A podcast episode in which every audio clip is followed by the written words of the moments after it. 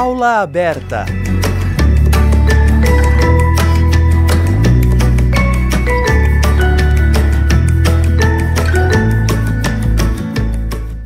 Olá, ouvinte da Rádio Fapcom.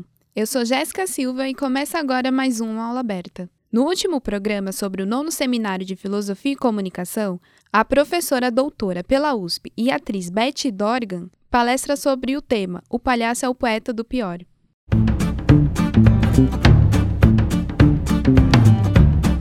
Bom, quando o professor Luiz me convidou e me disse qual era o tema, eu fiquei me perguntando, meu Deus do céu, o que é que eu vou falar sobre a felicidade? Atualmente eu tenho muitas dúvidas em relação a isso e não saberia por onde começar e principalmente por onde terminar. E também não saberia o meio. Então, é, eu propus e pedi licença ao professor Luiz para falar um pouquinho para vocês de mim e, na verdade, dar um testemunho pessoal a respeito da infelicidade. Existe um pesquisador da linguagem clownesca do palhaço que diz que o palhaço é o poeta do pior. Ou seja, não existiria nenhuma possibilidade de um palhaço se não houvesse a infelicidade. Num lugar onde não há infelicidade, não há necessidade de um palhaço. Não que ele seja infeliz, não que ele seja um, uma pessoa, um indivíduo que, que mostra essa infelicidade, porque o objetivo dele, muito pelo contrário, é fazer as pessoas rirem, se divertirem. Porém, a matéria-prima dele é a infelicidade, a dor humana. Sem isso, não há existência do palhaço. Aliás, sem isso, eu acho que não há existência nem do teatro. Não sei se existiria a arte também se não houvesse a grande dor humana.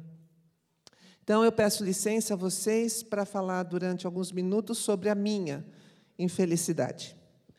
Meu nome é Elizabeth Vitória Dorgan Martins. Eu tenho 62 anos. Nasci no dia 22 de novembro de 1956. Quando eu tinha seis anos, no dia do meu aniversário, minha avó fez um bolo. Eu sou filha única. E minha avó fez um bolo, na época também, praticamente eu de neta.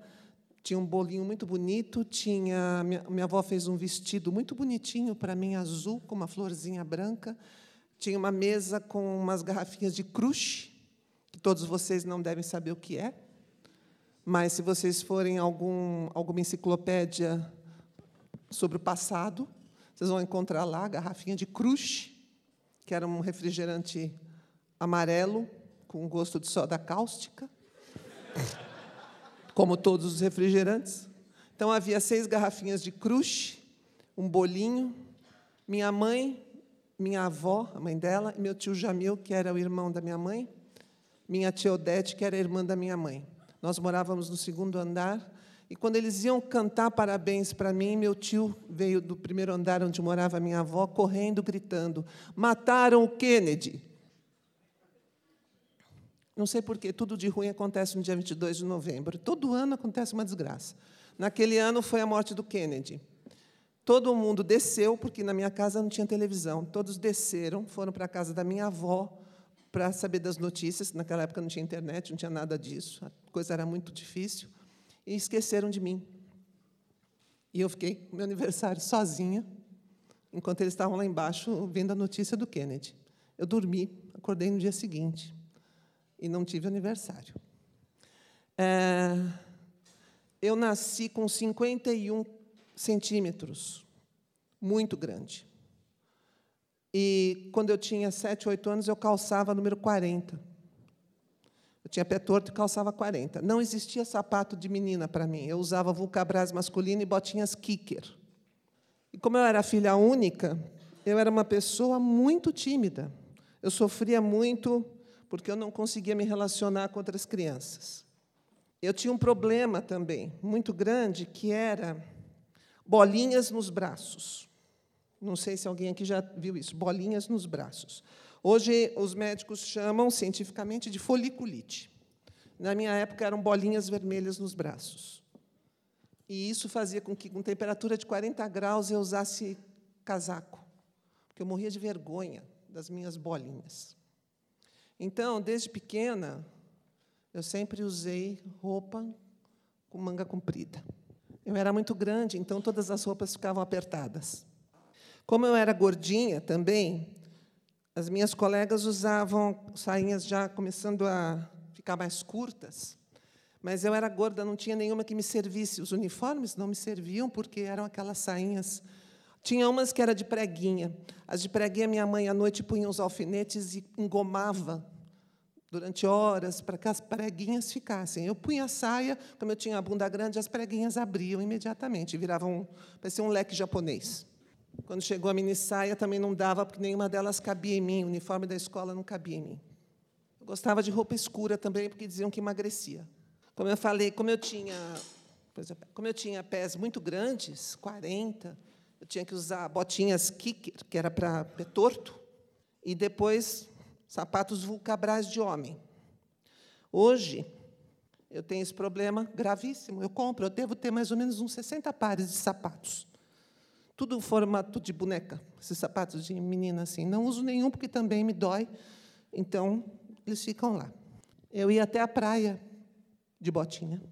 E como eu era filha única, eu não era inteligente, mas eu não tinha com quem brincar. Eu não tinha irmãos, eu não tinha amigos, então eu estudava, não tinha o que fazer.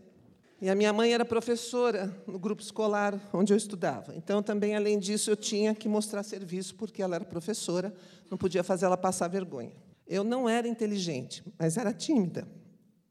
Então, as pessoas achavam que eu era séria, que eu era muito severa, porque eu não conversava com ninguém. Eu dava aula para as minhas bonecas, para bonequinho de, de pelúcia, assim, eu dava aula para, para, para os bonecos. Aí eu fui para o ginásio, fui para o colégio, continuei sem amigos. Aí fui para a faculdade de comunicação social, fiz mestrado em comunicação social, continuava sem amigos. Aí eu fiz pós-graduação, continuava sem amigos. Eu fui para a escola de arte dramática. Entrei por acaso porque fui fazer réplica para um amigo. A essa altura eu tinha esse amigo. Acabei entrando na escola de arte dramática. Na minha turma, hoje, dessa turma, nós temos grandes atores: Emílio de Mello, Luciano Quiroli, Lúcia Romano, professora da Unesp, grandes atores. E eu morria de vergonha, porque eu achava que eu era muito feia, grande, sem jeito, desajeitada, não fumava maconha, não transava. Então, é, eu era completamente inadequada naquele ambiente eu me sentia completamente inadequada, apesar de amar estar ali. Eu sentia que lá era o meu lugar, mas eu era muito diferente dos outros. Ah, e aí, num determinado dia, eu fui fazer, com uma pessoa que me levou, me arrastou, porque ela não queria ir sozinha, um treinamento de palhaço, com uma pessoa também completamente inadequada, chamada Cristiane Paoli Quito. Nesse treinamento, eu aprendi que, na verdade, o fato de eu ser grande, usar botinhas, usar roupas muito apertadas, me tornou uma pessoa muito feliz. Tudo isso era a razão da minha infelicidade. Eu sempre fui muito infeliz. E aí, um dia, fazendo esse treinamento, eu descobri que, na verdade, todas essas coisas, desde a minha bolinha no braço, a minha solidão, a minha incapacidade de comunicação com as outras pessoas, a minha inadequação em relação a todos os meus colegas, a minha inadequação em relação a todas as pessoas da minha idade. Porque eu tinha 12 anos, eu ia ao cinema, sentava para assistir o filme e alguém gritava: Senta! Porque eu tinha 1,80m. Eu nunca tive um namorado porque todos tinham 1,60m, 1,65m. Minha mãe dizia que homem não gosta de mulher mais alta. Então, minha mãe dizia: usa sapato baixo, porque se você usar sapato alto, os homens não vão querer mesmo te namorar. Então eu usava sapato baixo. Depois que eu fiquei mais velha, não conseguia arrumar namorado, ela falou: usa salto alto, porque os homens não gostam de mulher de salto baixo. Você precisa usar um saltinho para ficar mais feminina. Mas aí já era tarde. Então, só para encerrar isso, eu descobri que, na verdade, todos esses fatores que me tornavam uma pessoa muito infeliz, porque eu era uma pessoa ansiosa, porque eu via o sucesso das outras, porque eu via achava que as outras pessoas da minha idade, as outras meninas e mulheres da minha idade tinham o que eu não tinha. Não vou negar, eu tinha inveja. Tudo isso, que foi um grande pacote de infelicidade, num determinado momento, me tornou Elizabeth, the Queen. E hoje eu posso dizer aos senhores que sou uma pessoa extremamente feliz, extremamente realizada. Sou uma pessoa intelectual Sou uma pessoa de grandes conhecimentos, inclusive o professor João aqui foi meu aluno. Tivemos grandes tertúlias, não é verdade? Não é? Professor Luiz, todos esses professores que estão aqui beberam do meu conhecimento, são pessoas a quem eu pude em algum momento instruir, não é? Sou uma pessoa que tem muito orgulho de ser como sou. E sou uma pessoa que pode dizer a vocês. Aliás, eu não vou dizer mais nada, eu vou fazer um poema de minha autoria para encerrar essa palestra brilhante. É um poema meu, uma pose acadêmica. Só um minuto que eu preciso me inspirar. E agora, José? E agora você? Você foi um rio que passou em minha vida.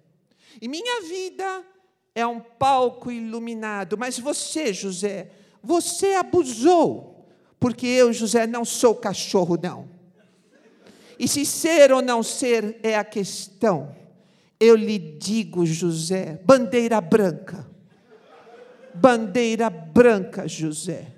Ei, você aí, José, me dá um dinheiro aí. Ser ou não ser, eis a questão. E a felicidade, José? A felicidade é como uma gota de orvalho que oscila numa pétala de flor. Brilha tranquila.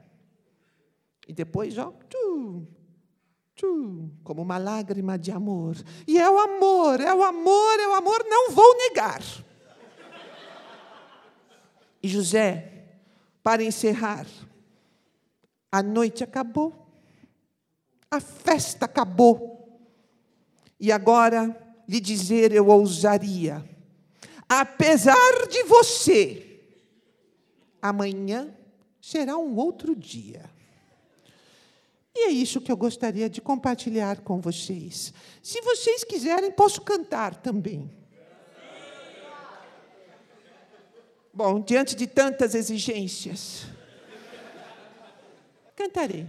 Fica quieto. Senão eu perco a inspiração. Silêncio. É uma música profunda. Eu preciso de um clima, atmosfera. Blue moon,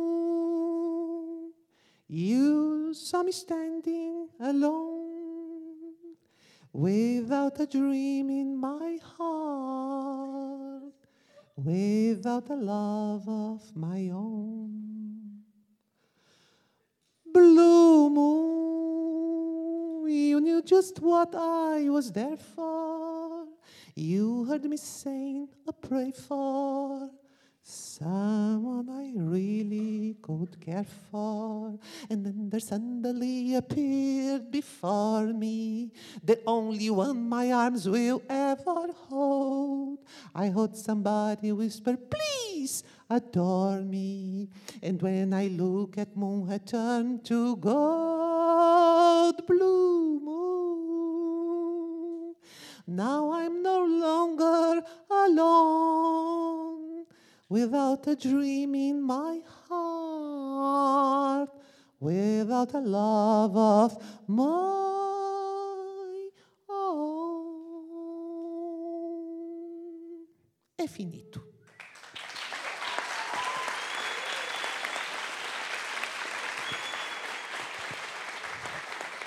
Mais uma coisinha, por favor, por gentileza, podem olhar, perdão, professor, todos para lá, por favor, para aquela parede. Obrigada. Agora para aquela parede. Obrigada. Eu só queria ver o perfil da plateia. Muito obrigada.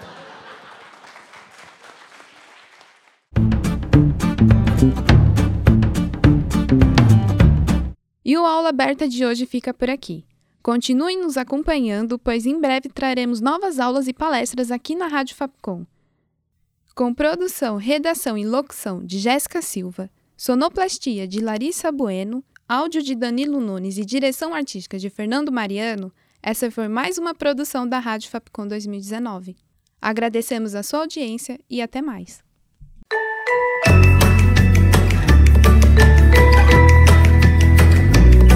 Aula aberta.